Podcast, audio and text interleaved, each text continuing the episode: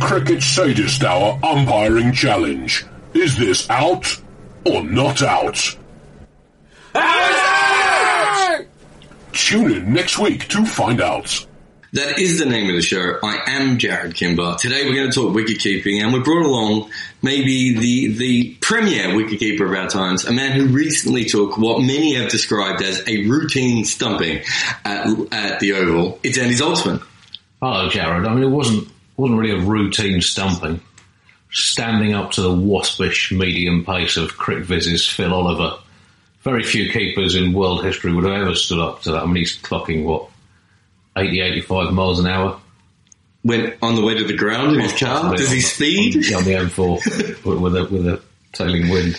But you are a wicketkeeper. Well, not really. No, I used to do it as I've a- seen you do it. Uh, I, I, I used to do it as a as a kid, partly because I was so bad at throwing. I think I was made to be wicketkeeper, uh, and so I kept for a couple of years um, with minimal skill. I remember one game in which I missed two stumpings, which I took the ball cleanly. And then missed the stumps with my swish of the arms whilst appealing to the square leg umpire. I once had the opportunity to stump Ray Parlour Really? in a charity cricket game. Sorry if you don't know anything about football. What was it, the Romford Pele? Yeah. Uh, and I didn't do it because I felt sorry for him. And then he went on to smash the ball everywhere. Uh, uh, then I didn't do it for years, and then I've done it in a few games recently. I stumped Alex Tudor in a charity match, albeit that he had just reached his 100 and turned around to me and said, Andy, next ball, stumping, and was probably four yards down the pitch and missed the ball by eight feet. But I did take out all three stumps, which I believe is technically the best way to do a stumping. Can I tell you about my favourite wicketkeeper of all time, which is not you, um, sadly. Okay. You're, you're top four. Um, Seymour Clark. Right. So Seymour Clark played. I mean, that's not necessarily a man who's top of everyone's favourite wicketkeeper list, but, you know, he should be. each to their own, Jarrod. At the end of this story, he might. He will be, yeah. So Seymour Clark uh, worked for the railways, I think, in, in the UK somewhere, uh, well, somewhere around Somerset. I'm going, I'm going to assume because he played for Somerset, and he was a uh, guy who didn't sort of grow up playing a lot of cricket, but one day for the, you know, his local railway team, I think it was one of his work teams, he uh, picked up the gloves because they didn't have a wicketkeeper that day. And it turned out that Seymour Clark was a savant of wicket keeping, just like an absolute genius that he took everything. And this guy basically went from not being a wicket keeper to being asked to come up and play for Somerset. And Seymour Clark was so proud of himself. He went out and he bought a brand new bat in the days when you still had to buy bats when you played cricket. He went out and he bought a brand new bat and he played for Somerset. And if, if I remember the story correctly, I don't remember the bowler's name, but he was he was such an amateur wicketkeeper up until that point that when he went to wicketkeep the first time for Somerset, he walked up to the stumps and they had to tell him that you don't do that for every bowler. And Somerset had a legitimately quick bowler who would be bowling to him, so he he was told to come back from the stumps. That sort of tells you how amateur he was. But I think this does it more, Andy. Seymour Clark played five first class games. He had nine first class innings. You know how many runs he made. Tell, I tell the world. Tell, well, he made a, a grand total of not one, not two, but zero runs. He made zero runs in nine games with a brand new bat. Yes. Also, I can't remember which team it was, but one team felt so sorry for him in his last or second last game that they actually started bowling poorly on purpose in order for him to hit the ball off and get a run. And he still couldn't do it. But this is what To be this, fair, he was left stranded, knocked out twice, so we don't know what would have happened in those innings. the, the, the hundreds that he was he was caught up on. off. But I will say this: the, the, the greatest thing about this story is that at the end of it, uh, he was offered another contract for the next year, but he said no, and he, he went back to train driving. There's, there's an article about him on, uh, on Cricinfo by David Foot from about 10, 10 years ago, so you can read more about him there. Uh, I, I have a, a, a personal favourite, uh, contemporary of Seymour Clark, Hopper Levett, Hopper Levett. who was um, basically back up at Kent to the, the great Leslie Ames, but a significantly less good batsman, and uh, played one test for England, scoring five and two, 175 games for Kent, in which he took 195 stumping. So that's it, all his, his whole first class career. 175 games, 195 stumping. More than a stumping a game. Yeah, which is utterly insane, frankly, by uh, any standard. Yeah. Also, I heard a story about him that he was fond of a tipple. and turned up slightly the worse for wear uh, for a game one day. And this may well be apocryphal, uh, and it's probably been told about many wicket keepers. But I heard that it was about Hopper Levett, and um, he had to be sort of helped into his kit and shoved out onto the field, and they put him behind the stumps. And first ball just flew straight past him for four byes. Second ball, batsman flicks inside edge down the leg side. He dives and takes a blinding one-handed catch. And uh, the team said, "Well, how the hell did you do that?" And he said, "I don't know, but it's pretty good for the first ball of the day." Isn't? Classic cricket story. Yeah, every every wicketkeeper who's ever existed. um, so, so we are going to talk about wicket keeping a little bit today, um, partly because of um, the fact that wicket keeping has changed so much over the years. And uh, so, when I started club cricket, wicket keepers were still putting stakes in their hands instead of inners. Um, that would have been tasty at the end of the day, wouldn't it? Yeah. Man sweat and the you know, wicket keeping gloves always have like not just a sweat smell, but a weird rubbery. I think you can still get that dish in one of Heston Blumenthal's restaurants. I don't know if you're going to get it. Get it from the best. Um, but He actually keeps Alan Knott in a cage in, in his restaurant and just has a bowling machine firing balls at him for a bit like the IKEA testing. Yeah. Um, so yeah, we want to talk about how much wicket keeping has changed because obviously Seymour Clark would not exist today. um, Hopper Levett probably not either, and, and the, the game has changed a lot. Um, I talked to Gary Wilson not that long ago, and I said, "How did you get into wicket keeping?" Expecting you know. Oh, good at it as a kid or whatever, and he's like, no, a bunch of us were picked for the under 15s team of Ireland, and they realised afterwards they hadn't picked a keeper. so we were asked if any of us would be interested. Um, and and obviously, Adam Gilchrist has become sort of the big. big That's how Rahul Dravid kept for India, isn't it? yeah, well, that is. Oh, whoops, we picked the squad already. Um, weird that never happens with fast bowlers. um, but yeah, so essentially, but, you know, we're very interested in in how um, wicket keeping has changed. Adam Gilchrist gets all the credit for this, of course, but I think we can prove today that he's almost the end of the evolutionary um, change rather than the beginning of it. Is that fair? I'm not sure that's quite fair. You're wrong. Because I think I think there had been an, an evolution, but he was then still a significant. That's fair. Leap. Yeah. What you said also. A significant leap. He didn't use his feet though, did he? He had to leap. That's what modern wicketkeepers do. Hello, I am the non-existent Russian cricketer Pablo Chukvish, and you are listening to the Cricket Scientist Hour. So, Jarrod, we were looking at the history of wicket keepers as batsmen in their Test match teams. It's very much the history of the number seven batting position, one of the all-time classic batting positions, right up there with the likes of three and four. It's top 11. Um, definitely top 11. Um, and it's interesting to chart the usage of a wicketkeeper as a number seven batsman. Now, uh, up until 1930 in Test cricket, only uh, 9% of all innings by number sevens were by wicketkeepers. 70% of the time wicketkeepers batted 8 to 11, and there was 21% in the top six. The next phase, over the next three decades, the 30s through uh, to the end of the 50s, um, went up from 9% of innings at number seven by keepers to 21%, and the tail end proportion, batting 8 to 11, went down from 70 to 45%, 34% in the top six. Then from the 60s until the end of the 1990s, The Gil- until Gilchrist. and basically until Gilchrist, who made his debut right at the end of 99. Um, keepers batted seven in 38%. It's gone from 9 to 21 to 38%, um, 37% from 8 to 11, and a drop in the number of innings by keepers in the top six down to 24%. Since 2000, uh, it's gone up. So it went up from 9% up to 1930, then 21% up to the end of the 50s, then 38% up to the end of the 20th century. Since 2000, 58% of keepers' innings have been at number seven, and just 15% have been from 8 to 11 in the tail end, compared with that initial period where 70% of keepers were tail enders, of keepers' innings were in the tail end. So there, there's a few things that, that are interesting. Ob- Obviously, just the, the curve upwards of batting at number seven, but also I wonder how much that in the early part of the game we were not very dogmatic with batting numbers. There was a, a strong element of that, Yeah. uh, but you still had a lot of keepers who were Bad. specialist number 11s. Yeah. You know, they would bat 11. And there were a lot more bowling all rounders and, and, uh, also changes in batting order dictated by the conditions of the game after, in particular, rain. Um, But I do think, certainly in the last 30 years, we have started to think of different positions for different numbers of, di- different numbers for different kinds of players, and wicketkeeping is certainly the most obvious one without, I, you know, there are a lot of players, say Matt Prior, Adam Gilchrist, Chandimal, Bairstow, all of which don't necessarily need to bat at seven. But it's become a, almost, that's where you go Yeah. position. So it's, it's very interesting, I, I think.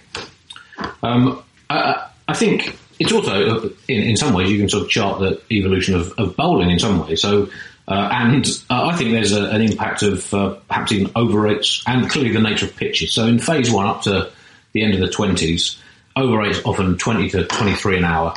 Um, uh, so wicketkeeping was demanding. The pitches were often much more difficult. There was a lot more slow bowling, so they were standing up. So this was Some of that was pre-liquid manure as well, so Yeah. wicketkeepers were literally being hit a lot. Um, and as you said, they had steak in their gloves.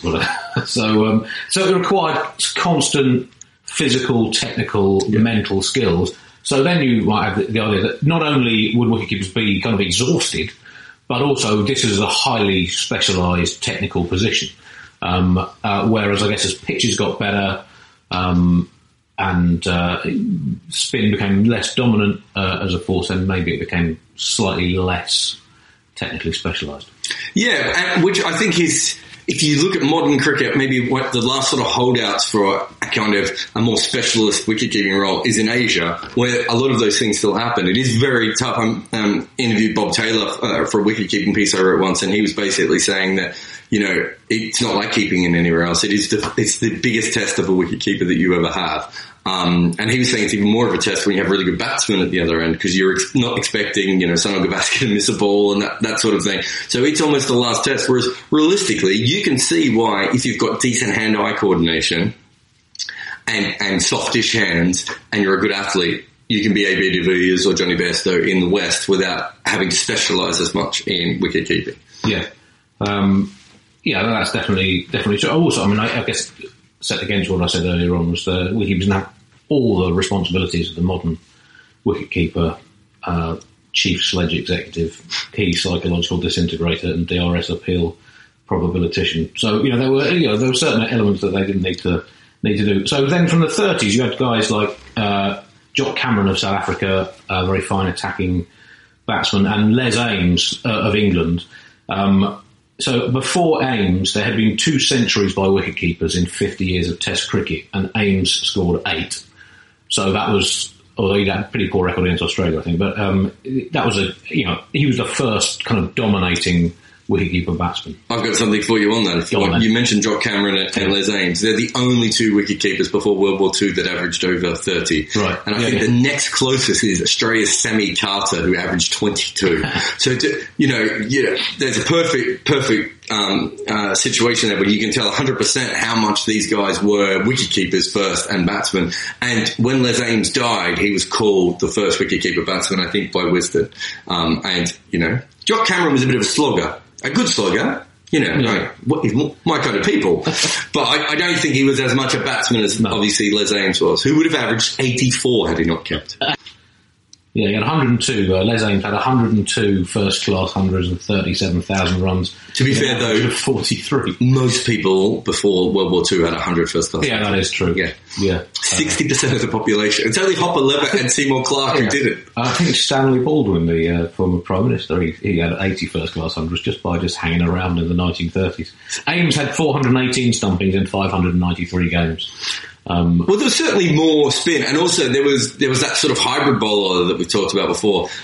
We're calling the kind of Sid Pegler-like bowler, who is listed as a seam bowler in some places and a leg spinner somewhere that else. causes havoc with stats. Yes. The mixed stroke unknown category on Statsguru is the bane of my life, Jarrod. It still happens though. Too. I, went to a West Indies A game the other day and I was looking up um, someone and they just didn't have what he bowled. I'm like, I feel confident enough to say that Sherman Lewis bowls right down fast medium. The unknown arm. That you get a few that have lurked through with unknown arm. Yeah. That's uh, when that ought to be rectifiable. I know there's a, there's a couple of guys who bowl ambidextrously now. So d- during that period up to the end of the, 50s, uh, number seven was generally where all rounders batted, and the best keeper batsmen tend to bat higher than that. Uh, like John Waite, Imtiaz Ahmed of Pakistan, and Clyde Walcott, who ba- played uh, 15 of his 44 Test matches as a keeper and averaged 40 as a keeper batsman, and then I think 64 as a pure batsman. Um, so uh, when he was young, and took quite a took quite a few wickets as well. But I think he had uh, 11 stumpings and 11 wickets in Test cricket. Um, uh, That's the kind of facts you get here on the cricket Thursday. God, yeah. Are you listening? Uh, so during that period, in the, through the 40s and 50s, uh, Godfrey Evans, one of the great wicket keepers, uh, became the first long-term specialist, regular number seven wicket keeper. Um, but his career average was only 20.4, and the 50s was quite a low-scoring decade. Even so, it was, uh, Yeah. you wouldn't last long with that in the in the modern game. No. So David Lemmon has a book that was released in 1984 called The Great Wicket Keepers. I own one of the copies. The others is under other under lock and key somewhere in the, the Tower of London. Um, it's also one of the few wicket-keeping books that doesn't have a pun in the name.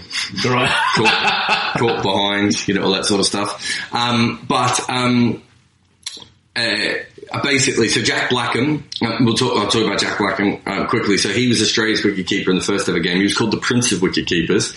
Um, Fred Spofforth didn't play in the first ever Test match because they picked Blackham ahead of the. I can't remember who the wicketkeeper was that, he wanted to pick, but um, and then he saw um, Blackham keep and completely uh, converted to him. He had a batting average of 15.6. Dick Lilley had an average of 20. Tiger Smith had an average of 8.69. Bert Strudwick, 7.93. Bert Oldfield, 22.65. George Duckworth, 14.6. Don Tallon, 17.1. Wally Grout, 15. And as you said, God- Godfrey Evans, 20.4. So, of the people in this book, of the greatest wicketkeepers of all time, it's Les Ames, a little bit of slogging from Jock Cameron, and then just dead air.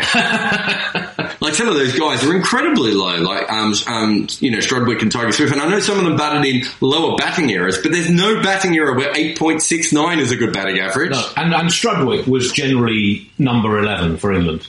Um, and he played 674 first class matches One year. And uh, made no centuries and only nine half centuries. What was his first class average? First class average was a respectable 10.8 Oh, in, test, 7.93. Highest score of 24 in 42 innings. I mean, Twitter would be going nuts about it, no matter how brilliant his wicket keeping was. So, um, It's certainly changed, hasn't it? yeah, it, I think we can definitely say that, Jarrod. Yes. All right. So let's go into the post-war then, and let's do that as a separate thing. So we can even do that all the way up to Russell and Stewart. So do you just want to jump in when you have stuff? Okay, sure. Um, um, so yeah, so po- sorry. Post-war is when it all really starts to change. So we, um, we have Walcott. Uh, we then have Budhi Kundar- uh, Kundaranan. Is that his? Kunderan, isn't it? Kunderan, yeah. Kunderan, I don't know if I Uh, uh, we have Farokh Engineer, uh, Imtiaz Ahmed. Um, there was John Waite, I think, who could also bat. Yeah. Um, Jerry Alexander, one of the last sort of famous white players for the West Indies, who made a lot of runs. I think he might have made a double hundred, Jerry Alexander as well. All of those guys um, basically started averaging around 30, and 30 sort of became the benchmark of a wicketkeeper. And I suppose that's sort of the era um, in that 50s and 60s when we have wicketkeeper batsmen. Yeah, and and then that sort of carried on through the seventies. Australia had uh, generally didn't have strong batsmen as keepers. Though they had uh, through the sixties Grout and then Jarman and Taber, and they were all averaging mid teens, I think. Yeah. Then uh, Rod Marsh came in, Iron gloves, he was known. and uh, yes, but uh, averaged uh, well into the thirties for much of his career, and then tailed off a bit at the end. England had Alan Knott, probably the greatest number seven of the twentieth century, averaged forty-one in eighty-one innings. Few people remember him that way. No, the greatest numbers. But yeah, he averaged only 23 in 68 innings elsewhere in the batting order. We also had there was a couple of um, interesting players as well, like Dennis Lindsay, who uh, destroyed Australia in one or two Test series. I can't remember now, but absolutely destroyed them. Maybe made three hundred. Yeah, he made his only Test hundreds in one series. Yeah, and didn't have a great first class record, but but yet again showed what a wicketkeeper batsman could do because quite, quite often um, Australia was not in the worst position, and Dennis Lindsay would come in and completely change it. Then obviously Alan Knott, but the interesting thing about Alan Knott is he was replaced with Bob Taylor, who was a throwback to the sort of Godfrey Evans um, style of keeper, wasn't he? Yes, so Taylor had been Knott's understudy through the 70s, and when Knott went to play World Series cricket, Taylor finally, in his late 30s, I think, got his chance, and uh, was, yeah, he was sort of batted eight or nine, get chip in with the odd useful 50, but he was very much a sort of pure wicket keeper. But I would say, having looked at this a lot, a lot, and being the only person in this room who owns the Great Wicket Keepers book, um, that um, it's England that really, I know, obviously, um, Gilchrist gets gets a lot of credit, and um, but it's really England who had pushed the batting wicket keeping as far as they could. And was there not a test, and you probably know more about this than I do, was it Jim Parks and John Murray in the West Indies? Could you tell me about that? Was it Jim Parks who played as a batsman for England, wasn't a wicketkeeper, and then suddenly a year after he took up the gloves for Sussex, came back as a wicketkeeper? Does that all, does any of that sound true?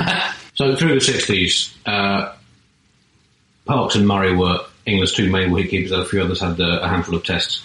Uh, Parks had played one test for England in 1954 as a batsman against Pakistan, and his next test was in 1960, by which time he'd become uh, a, a wicketkeeper. I don't think he started keeping with Sussex till 58, though, or Right. something ridiculous. Um, so he ended up with a 36,000 first class runs, 51 centuries, an average of 34 in tests, 46 tests, 200 with a decent average of, of 32. And he was up against Murray, who's considered a much sort of purer wicketkeeper, um, whose first class average was uh, 23 and a half, uh, and test average 22, although he did get one, uh, one century. But that was almost the sort of philosophical debate through English cricket in the in the sixties. So Parks played, uh, yeah, sort of forty odd tests as keeper. Murray twenty one, and then Alan Knott came along as sort of the hybrid of uh, of both of them as they ended that debate for a, a, a generation. And then it it sort of resurfaced then in uh, the early nineties when England had Jack Russell, who was a tremendous wicketkeeper and a very useful batsman who got. You know, a decent average for a keeper historically, and got some quite hard runs. Yeah, but the problem with his runs were, and, and this isn't, is that there was there wasn't a lot of impact to his runs. He was hanging on. There was a lot of Ashley Giles about his batting, wasn't there? And, Yes. and, and, and I'm not saying they're not important, but the way that they were seen from an outsider is like, um, whereas if Alex Stewart made 35, there would be an impact of his 35 runs, whereas Jack Russell made 35, there would be no impact. And and I think that's unfair, but that's what. Yeah. Oh, I guess the impact is as a support player with whoever he was back Yeah. with. So, I mean, it all comes down to how you measure that. But yes, Stewart was a superb player. As an, when he wasn't keeping, he averaged, I think, 46 in tests. Um, as a keeper, he was down in the low 30s. He didn't But- average that much more than Russell did. No. So the question then you could ask is, were England improved by uh, the few extra runs that Stewart was getting as keeper batsman compared with Russell, or were they damaged by the fact that they'd lost their basically their top, their best top order player? Yeah, and it's also the other interesting thing about that that whole thing was a lot of it was to do with the sort of psychological impact of it because if you have an extra batsman like him, there's no psychological impact of having Jack Russell batting. Yes. He just he he inhabits the crease. Whereas knowing that you've got to get three, four, five wickets before Alex Stewart comes in, there is Yes. a psychological impact to that as a bowling team. Yeah, although he would generally be batting higher when he was. Yeah, he batted five or six, didn't he? Yeah, and sometimes he even opened and kept wicket. I think uh, thirty-four point nine was his average as a as a keeper. Yeah. Um, Russell's 27.1. So kind of been significant. There's an eight run difference basically, but then you're getting a 11 run drop off from Stewart, not as a keeper. Now some of that is due to when he played. He was playing, you know, through the latter years of his career when he might have been declining anyway as a Yeah. keeper. So maybe that average was coming down. But, uh, uh, But it's very interesting, and England had tried it, but it's not just Parks and Murray or Ames. They'd also tried it in the 80s with one-day players, hadn't they? That Ian Gould and a few other guys who came in who were seen as batting keepers, weren't they? yeah, and, uh, Graham Fowler kept wicket for England in a few one days. I think he's one of the, uh, only England wicket keepers to have taken two stumpings in a game. I think I'm right, right in saying, if I remember my own research. So they certainly, they certainly were ahead of the curve for a long way. It's just the problem was that Russell didn't work. And you can't replicate Knott or Ames because they were just incredible players. Yes. Well, Russell didn't not work. Oh, sorry, uh, Stewart didn't work as a keeper batsman. Oh, well, Stewart did work as a keeper batsman, but he didn't work as well. As, Yeah, but, but I don't think he did because I think they, as you said, to take away your best batsman Yes. for an eight-run differential when we know that Russell's keeping is probably worth more than eight runs per innings because he was. I mean, for those who haven't seen Jack Russell, um, other than other than well, no, I, I, he probably the best wicket keeper in Test cricket in the last forty years. Um, you know, or at least the last 30 years, I would say he's the best wicketkeeper that we've had. Only Prasanna Jayawardena would be on a, on a level, and as good as Prasanna Jayawardena was, and I think he was an incredible wicketkeeper, I think Russell was still better. So, to give that up for an eight run differential and losing your best batsman, I'm saying that's a failure. yes. There was a one, maybe the highlight of Russell. He it was off Gladstone Small, Stumping ashes, stumping down the leg side. Yeah. that's on YouTube. It's good. Isn't Got it? to put that on the list. Did you hear? Did you hear the way our voices changed? Ah, happy days. Well, as the great Sir Gubby Allen used to say, never put a pickled beetroot in a jockstrap. The cricket sadist hour. So as we get towards the end of the 20th century, you've got Stewart with England. West Indies had uh, Jeffrey Dujon. Who was also picked as a batsman Yeah. because they had um uh, was it David Murray? Is that- Uh, Deryck Murray. Deryck Murray? Yeah. Sorry. There was a David Murray as well. No, I think David Murray also. No, David Murray was the guy that uh, was of a similar age. Right, yeah. And I'm Yeah. pretty sure Dujon's um, origin story, if you will, was that he, he looked around and went, "I'm not going to get in this thing as a batsman, but I might get in as a keeper." So yet again, you've got someone deciding to be a wicket keeper. Yes, and also with the nature of the West Indian bowling attack, I guess what you needed was a wicketkeeper athlete. He didn't take a lot of stumpings. Uh, I think five in his in his career, which is more than you would expect. One of those was off after someone had run away from Patrick Patterson, I'm sure. Um, uh, and you know, he was a very good wicketkeeper standing back, which is what, what they need. And uh, uh, for several years, a really, really good batsman.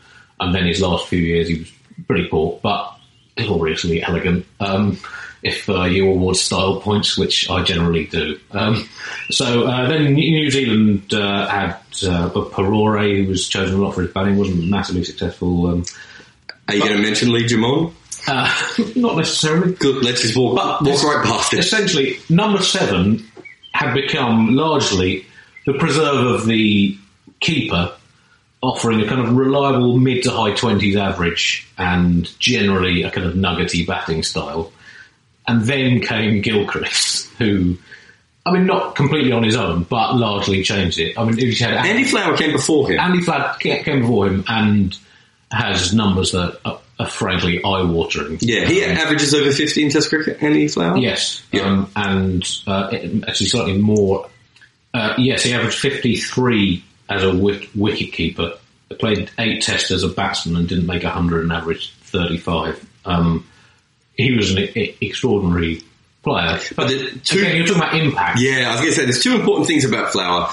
Yep, they were the new team Zimbabwe, and although people of our age probably were a little bit excited by them, they were still the new team. So you didn't see them on TV that Yeah. much. And also, um, his, you know, if for those who never saw Eddie Flower play, he was a batsman who got the most out of himself. Yes. He was not particularly uh, sex on wheels. No, well, in defence, everybody likes different things, Jarrod, uh, and different vehicles. But uh, yeah, he was uh, he was he was not scoring many style points, but No. he was a, a incredible player and did some amazing, particularly in Asia. I think it was a couple of series with India. He, he was uh, also generally played shorter series. We don't quite get those moments of uh, Yeah. But but but it was Gilchrist, and so that that first test from Gilchrist to show the impact he'd had. He, he started in the ODI team as a specialist batsman because they didn't quite have the heart to get rid of Ian Healy at that point. Basically broke through, gets into the ODI team, starts to make big noise in ODI cricket. But it was that first test that he played, I think it was a Gabba against Pakistan. And Wasim Akram showed him, it's like, you, You've never seen a test debutant be shown so much respect. like Akram was captain and just really, really um, lost it and put fielders out. It was eventually, I think he went out for 70 or 80 odd from a Shoaib Akhtar Yorker that was, you know, somewhere near the speed of light.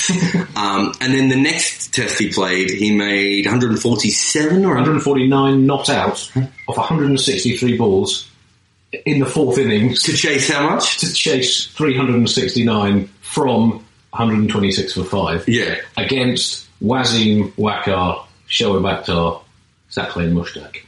And Mushtaq Ahmed, wasn't it?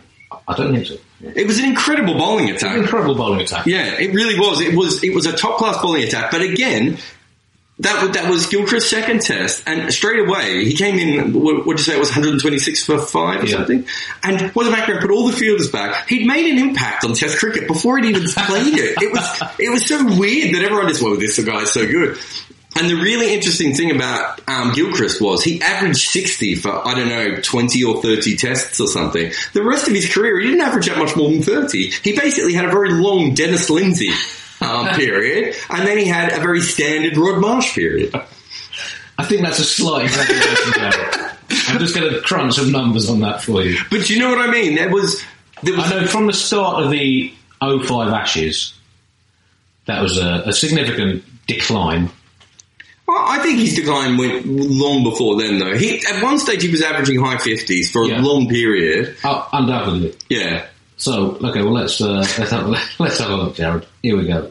So, yeah, in 2003, end of 2003, uh, well, October 2003, his average went up to 61. Uh, by the time of the, uh, then he had a bit of a dip, but then had another peak. So, at the start of the Ashes in 05, his average had gone down to 50, but then back up to 55.6 after 68 tests. That's um, that's a bit more than the 30 tests you've very generously given him uh, for his peak. But then after that, uh, from the start of that Ashes series, 28 tests, average 30 with just Rod Marsh 200s, period. 200s and uh, and 650. He had, he had a slightly longer Dennis Lindsay period than I remember. Slightly longer, yeah. But I mean, he was an incredible batsman and had, had this this huge impact. But it wasn't like every team changed overnight either. Obviously, McCullum came in not long after, but wasn't given full um, Gilchrist license. I don't think to start his career. Um, Boucher was still playing for South Africa. and Boucher was basically a, a almost a specialist keeper, like a 1950s keeper, realistically. Yeah, so his average was generally around about the 30 mark, wasn't it? yeah. Um, and you know, England went through various options post Stewart until till Matt Prior came in and was uh, again, initially a, a pretty weak wicket keeper. Got a hundred on debut, had a bit of a dip, but then once he got back in the team, his keeping was decent, and he was a fantastic batsman who got hard pressure runs often for England. So I think the real difference that Gilchrist made was the freedom to attack. So you didn't just want a batsman who could, ke- uh, who, sorry, a keeper who could bat. You wanted a, um, someone who could break um, the opposition, and you know, I, I think that has been maybe the, the, the biggest difference, and that's what we saw afterwards um, um, coming through. Certainly with you know um, guys like McCullum and Chandimal and Bairstow and Prior and those sorts of players, and I'm, I'm forgetting Dhoni as well, which is another one um, uh, as well. So I think we those are the that's the sort of difference that Gilchrist. Yeah, it's that type of player that, that teams were looking for um, just completely changed from what they were. You know, it was yeah, the, the wicket was you know the Healy Russell type backs against the wall annoyance factor down the order, uh, rather than someone who could absolutely devastate the opposition and change the course of the game. Change the course of history in Gilchrist's case. Yeah, in many ways, I think The Dennis Lindsay of his time. yeah. Stop it. It's the drinks break. Carry on. Andy, why don't you tell me about one day keeping? Well, one day keeping, and you mentioned Gilchrist having started in one day. I think one of the reasons he was so good when he came into Test was he was well, he was mid mid mid to late twenties, wasn't he? And so had a sort of rounded game and a lot of international experience. You look at one day keepers in terms of uh, their average in ODI cricket in the seventies and eighties. It was around eighteen. Through the nineties, twenty three. Then in the 2000s, it went up to 29.5, and then this decade, it's been just under 34. So, I mean, that is a huge rise uh, in terms of the productivity of wicketkeepers as batsmen in ODI cricket. and how much we put that down to Romesh Kaluwitharana? all of it. We put all of it Uh, down. Let's give him 100% of the credit for that. Because, because I'm not sure if he was the first. I've got a feeling Junior Murray might have opened for the West Indies around the same time, if not slightly earlier. But for those who don't know, so um, Kaluwitharana opened the batting with Sanath Jayasuriya. Now, obviously, Sanath Jayasuriya has gone on to be a legend of limited overs cricket, and I don't know, at any one stage, he seems to have 19 important jobs in Sri Lanka, from chief selector through to, I don't know, overlord of whatever he is. But um, Kaluwitharana had a small period where he was incredible. Problem was, it turned out he couldn't play Yorkers very well, and people started bowling very full and very straight, very quick to him, and he didn't go very well. But for a little while, he was one of the most exciting batsmen in the world, Kaluwitharana, and he would, he was, if Janis, if Sanath Jayasuriya had a, a sense of, um, a, sh- a shred of, uh, I don't want to lose my wicket about him. Kalu didn't really have that. He, he was a bit more, I'm just going to hit this ball. Yes, and as a result of which he did lose his wicket a lot more often. Um, but he played, so it was really the 96 World Cup those two sprang to prominence. Well, Kalu, uh, there was the series before in Australia where it all started, Yeah. wasn't it? Yeah. So he didn't. I don't think he was around that long. Kalu. Uh, well, you say he played 112 ODIs as opening batsman. oh, okay. So we got that. and wicketkeeper. Uh, a couple of hundreds, average 26, nearly 3,000 runs. But actually, interestingly, looking at this this list, um, Sri Lanka had been pioneers actually in using opening batsmen as as keepers. So from the, in the mid 80s, they had two guys. The, the first guy to do it regularly was Brendon Kuruppu and Amal Silva. But to be fair, it's easier for Sri Lanka to do that because they often pick four wicket keepers in the team. well, they do now. Maybe they always did then. Andy Flower and Alex Stewart had done it uh, for Zimbabwe and, and England. But I think, yeah, Kalu was definitely a game changer in terms of. You look at his stats compared with his sort of impact on the evolution of the game. He's quite Yeah. a big gap, but yeah, he was a he was so exciting. yeah, it was yeah, and it was. Uh, I remember watching England getting obliterated in that, that World Cup by Sri Lanka, and you know, by modern standards, I don't know what they were after 15 over for about 100 or 110. By modern standards, it would be nothing, but at the time, it felt like cricket from another planet. Yeah. Um, Yeah, they were going at 4.75 and over. We couldn't understand it. um, then, uh, well, Kennedy Otieno did quite a bit for Kenya. Uh, Gilchrist uh, was the um, the next guy after Oh, so Junior Murray never. Junior Murray. He opened the batting nine times in ODIs, Jarrod. But what years were they? 96 and 97. Because He got three half centuries, to be fair. Yeah, and he only had one shot. He hit everything over wide mid on. And so they eventually just started putting one of the fielders out at wide mid on, if I remember correctly. Ian Healy did it a couple of times as well. Um, and so it was, it was a bit of a trend. And I think, yeah, I think Kalu was really the, the sort of the catalyst for that. Um, and none of those guys that we mentioned were massively successful. Um, and obviously Gilchrist did go on to be successful. What, what did Alex Stewart average opening in one day? Uh, 35, which is, uh, well, Gilchrist was 36. Yeah. Strike rate similar? Uh, Alex Stewart's strike rate was 69 and Gilchrist was 98. But, uh, Similar, similar. slight, Yeah. phase of uh, evolution of one day cricket. Sure, man. Yeah, Gordon Grady's one day strike rate was about two or something, and he was one of the great attacking batsmen of all time. When I think of all those people who lived and died before cricket was invented, it makes me weep tears of despair. That that was a real potential market untapped financially. So when I was coming up with the very, very strict um, guidelines of what this episode would be about, Yeah.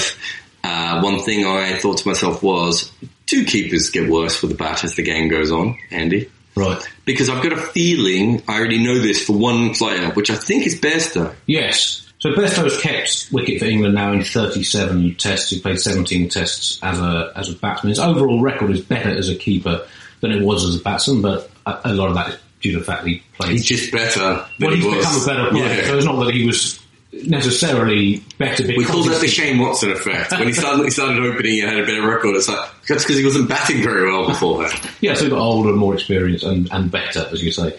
Uh, he scored five centuries as a rookie, but they've all been in the opening innings of tests. He averages 59 from 25 innings, 500s, 550s.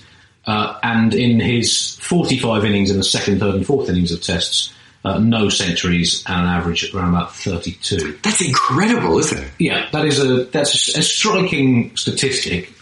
Are we, we could possibly read too much into that. We could read too much. Let's.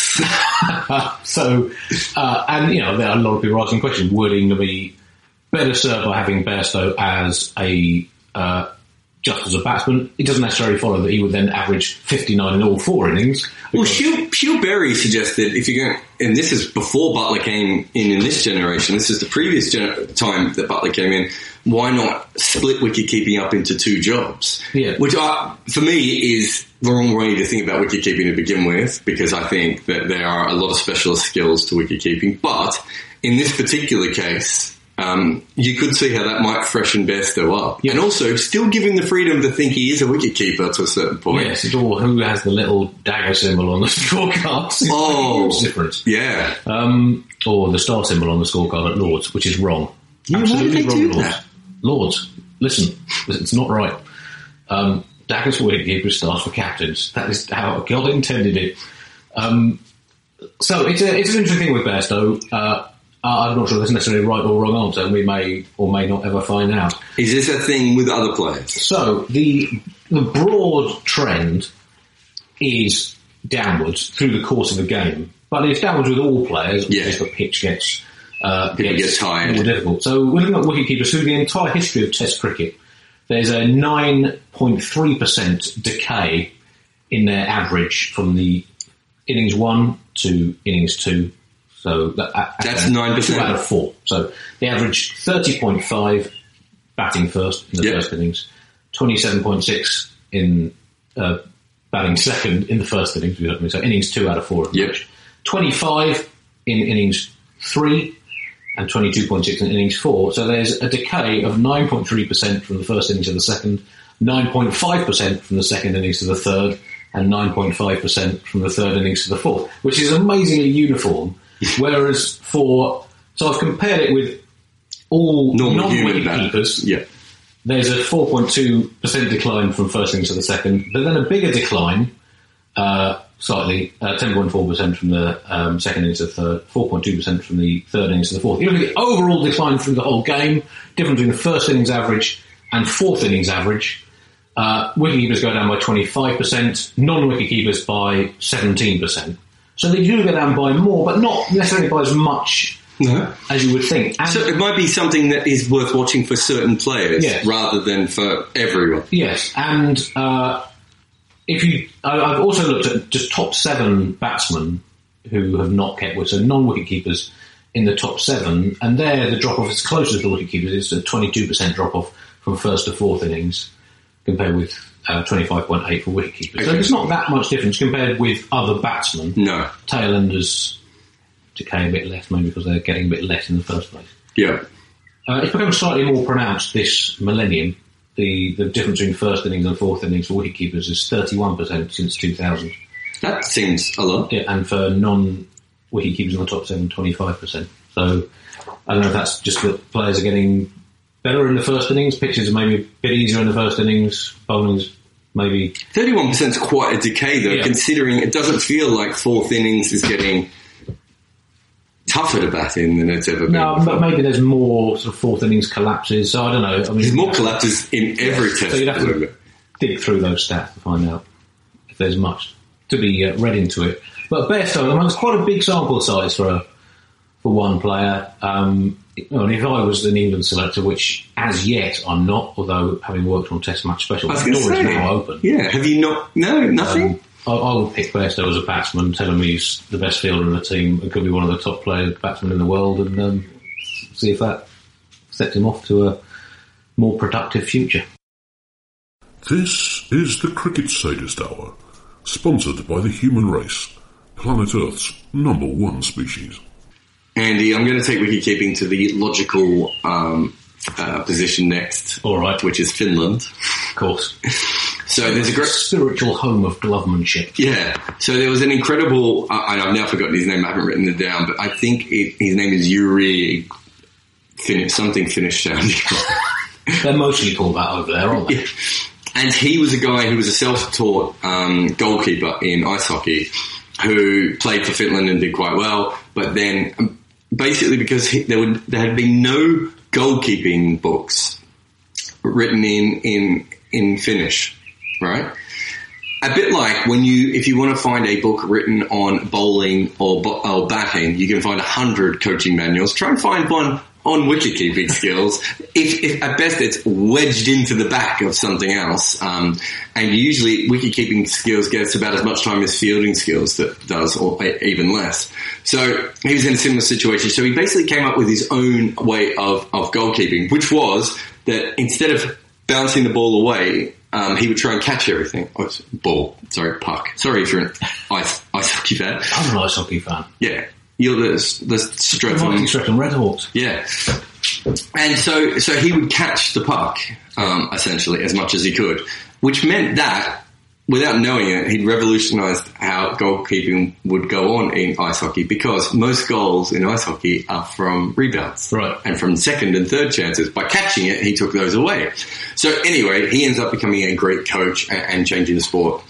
And he now runs um, goalkeeping. Um, well, up until recently, I'm not sure he hasn't retired yet, but up until recently, he was still coaching some of the world's best um, uh, goal uh, goaltenders from around the world.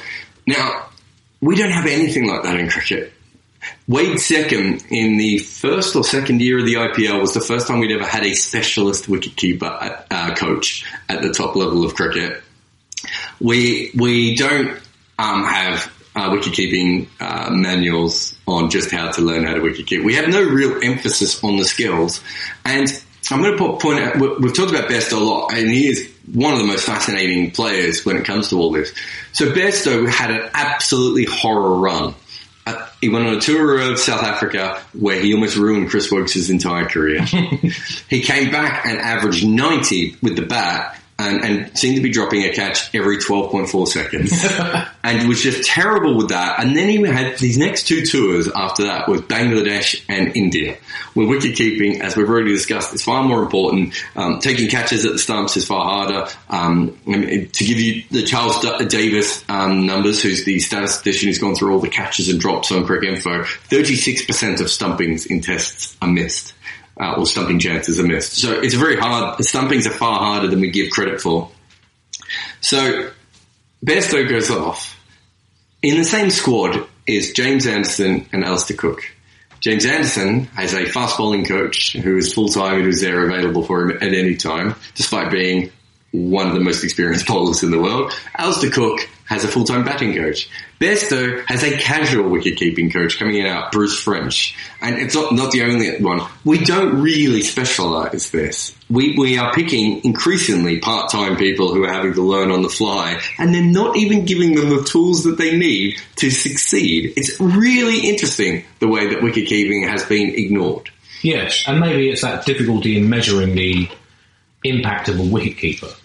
Uh, because you can't just measure it by catches taken because, you know, well, who has the world, record for the most catches taken in a year of Test cricket? uh, ooh, it's not Cameron Atwell, is it? It's not Cameron Oh, Atwell. that's lucky. It is Jonny Bairstow. Right, well, they, oh, of course, yeah. But my guess is that that year he might have also broken the world record for the most catches missed, Right. which is not having a go at him. It's just that if he had that many opportunities, there's a chance that he went in both ways. Um, and 15% of catches by wicketkeepers scored in Charles Davis are missed. But but there's a really, it's not just best though. It's very important to remember that. And his wicketkeeping's got better over the Yeah. last uh, little while. But Mushfiqur Rahim at one stage missed 10 consecutive chances. and nothing happens. And we don't measure, we, we're we're still not measuring these things correctly. Um, uh, you've got places like CricViz coming through with some very basic stats, but basically, uh, either we, we, when someone drops a catch, we either say, well, everyone drops them, or uh, we focus massively on that one drop. like when Bairstow made, was 167 at, at Lords and dropped a catch on the same day, went into the press conference expecting everyone to tell him how great he was, and he was told, uh, you've dropped a catch today. and he was upset, but realistically, he should be upset. Uh, sorry, well, he shouldn't be upset. He should be under pressure for dropping those sorts of catches. Um, so we're a long way away from, I think, working those sorts of things out. I think eventually spatial tracking software will be able to do a lot of this for us. They'll be able to tell us when a wicketkeeper doesn't go for a ball that they should be going for. And I guess it's all you know about how difficult a chance was, and whether you can measure that as a catch that is taken forty three percent of the time. You work out, you know, each wicket keeper's, you know, catch average above expectation or whatever. That's, I think that's where we're going to have to get to. And I think we get, one day cricket will be there, but we're a long way away at the moment. But the interesting thing is that from the 1950s onwards, we did start counting runs. So we have looked at one particular metric for wicket keepers. It's just that we haven't really factored it all in at the moment. But with the sort of lack of coaching and the sort of and the lack of data, it, it's hard to see how wicket keeping is going to improve. And it certainly is not as good as it used to. So for me, most modern wicket keepers are point fielders um, who put gloves on and dive. And you cannot be as successful catching the ball when you're diving all the time as you can if you're moving your feet and your head above the ball. Yes, it, it's interesting. Uh, T20 and the art of wicket keeping, I think, is one of the interesting things because with T20 you don't generally need eleven batsmen, so it ought to there ought to be scope for the specialist wicketkeeper. I was looking at stumping stats. So in the first, As uh, you do. Not even for the show, Just just, yeah. Um, You like a stumping so, stat though too. Let- Let's actually be honest here. You do like a stumping. Can we just quickly talk about Kuldeep Yadav at Old Trafford? Jonny Bairstow, Joe Root, both stumped first ball. First time in the history of all international cricket, men's and women's, in all three formats, that two top seven batsmen have been stumped for naught in the same innings, let alone off consecutive balls. Oh, that is a stumping. If you don't get a book deal from that, Um, so that was well done, Cooley and uh, and MS Dhoni. Uh, so through Test cricket up until the end of the 1950s, um, uh, of all the fielding dismissals, stumpings accounted for between sort of five and a half and seven percent, generally decade by decade. So probably average around about you know six to six and a half percent. Then uh, it dipped down to 3.1% in the 60s, and then was below. Has been below three percent in every decade since. Stump, number of stumpings, uh, percentage of fielding dismissals have been stumped in Test cricket. Uh, the percentage of wicket-keeping dismissals, you know, all wicket-keepers dismissals as stumpings was uh, uh, always above, basically always above 25% uh, up until the war. Uh, then 21% in the 40s, 18% in the uh, in the 50s, which was a big big decade for spin. Then dropped to 10% in the 60s, and been below 10% ever since. Uh, now, in uh, in T20 cricket, this is all T20, not just international cricket.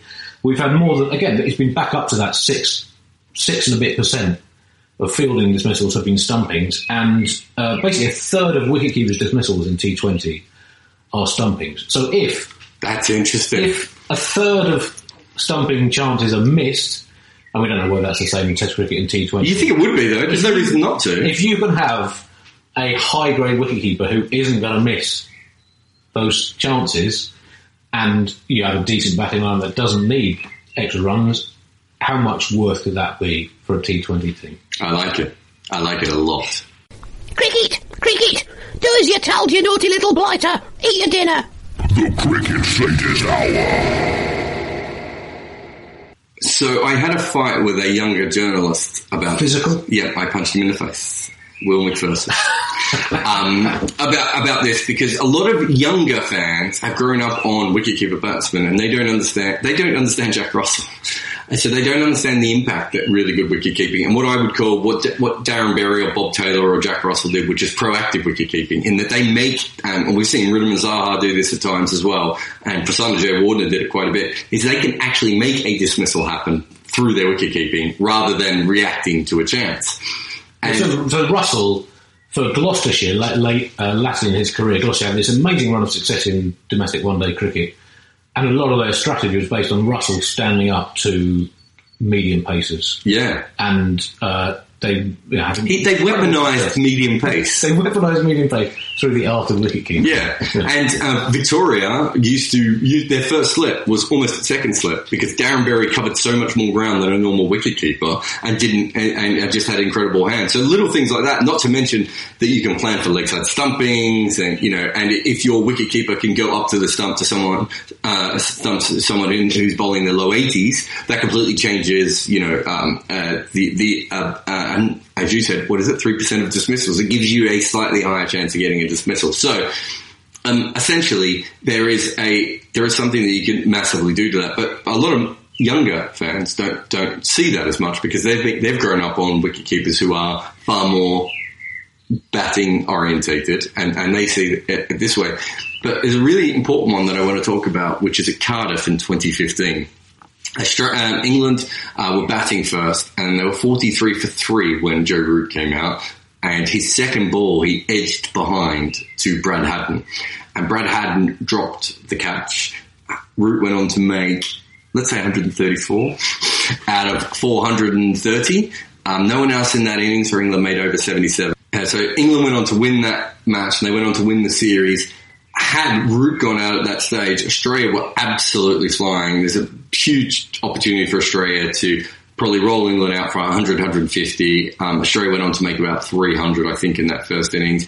That drop catch from Haddin, who at that stage was, it wasn't that he's a poor wicket keeper. Um, it was that he was past his best. He was a very good quick wicket keeper in his twenties. Unfortunately, Gilchrist was still around.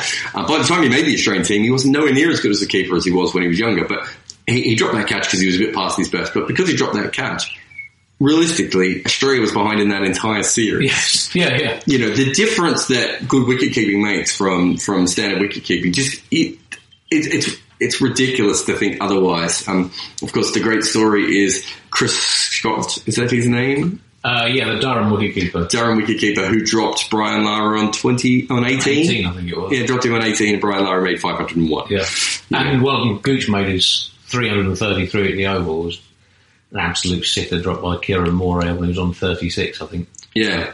So the impact that these sorts of, you know, and, and because wicket keepers take on average, um, I think it's four catches a game.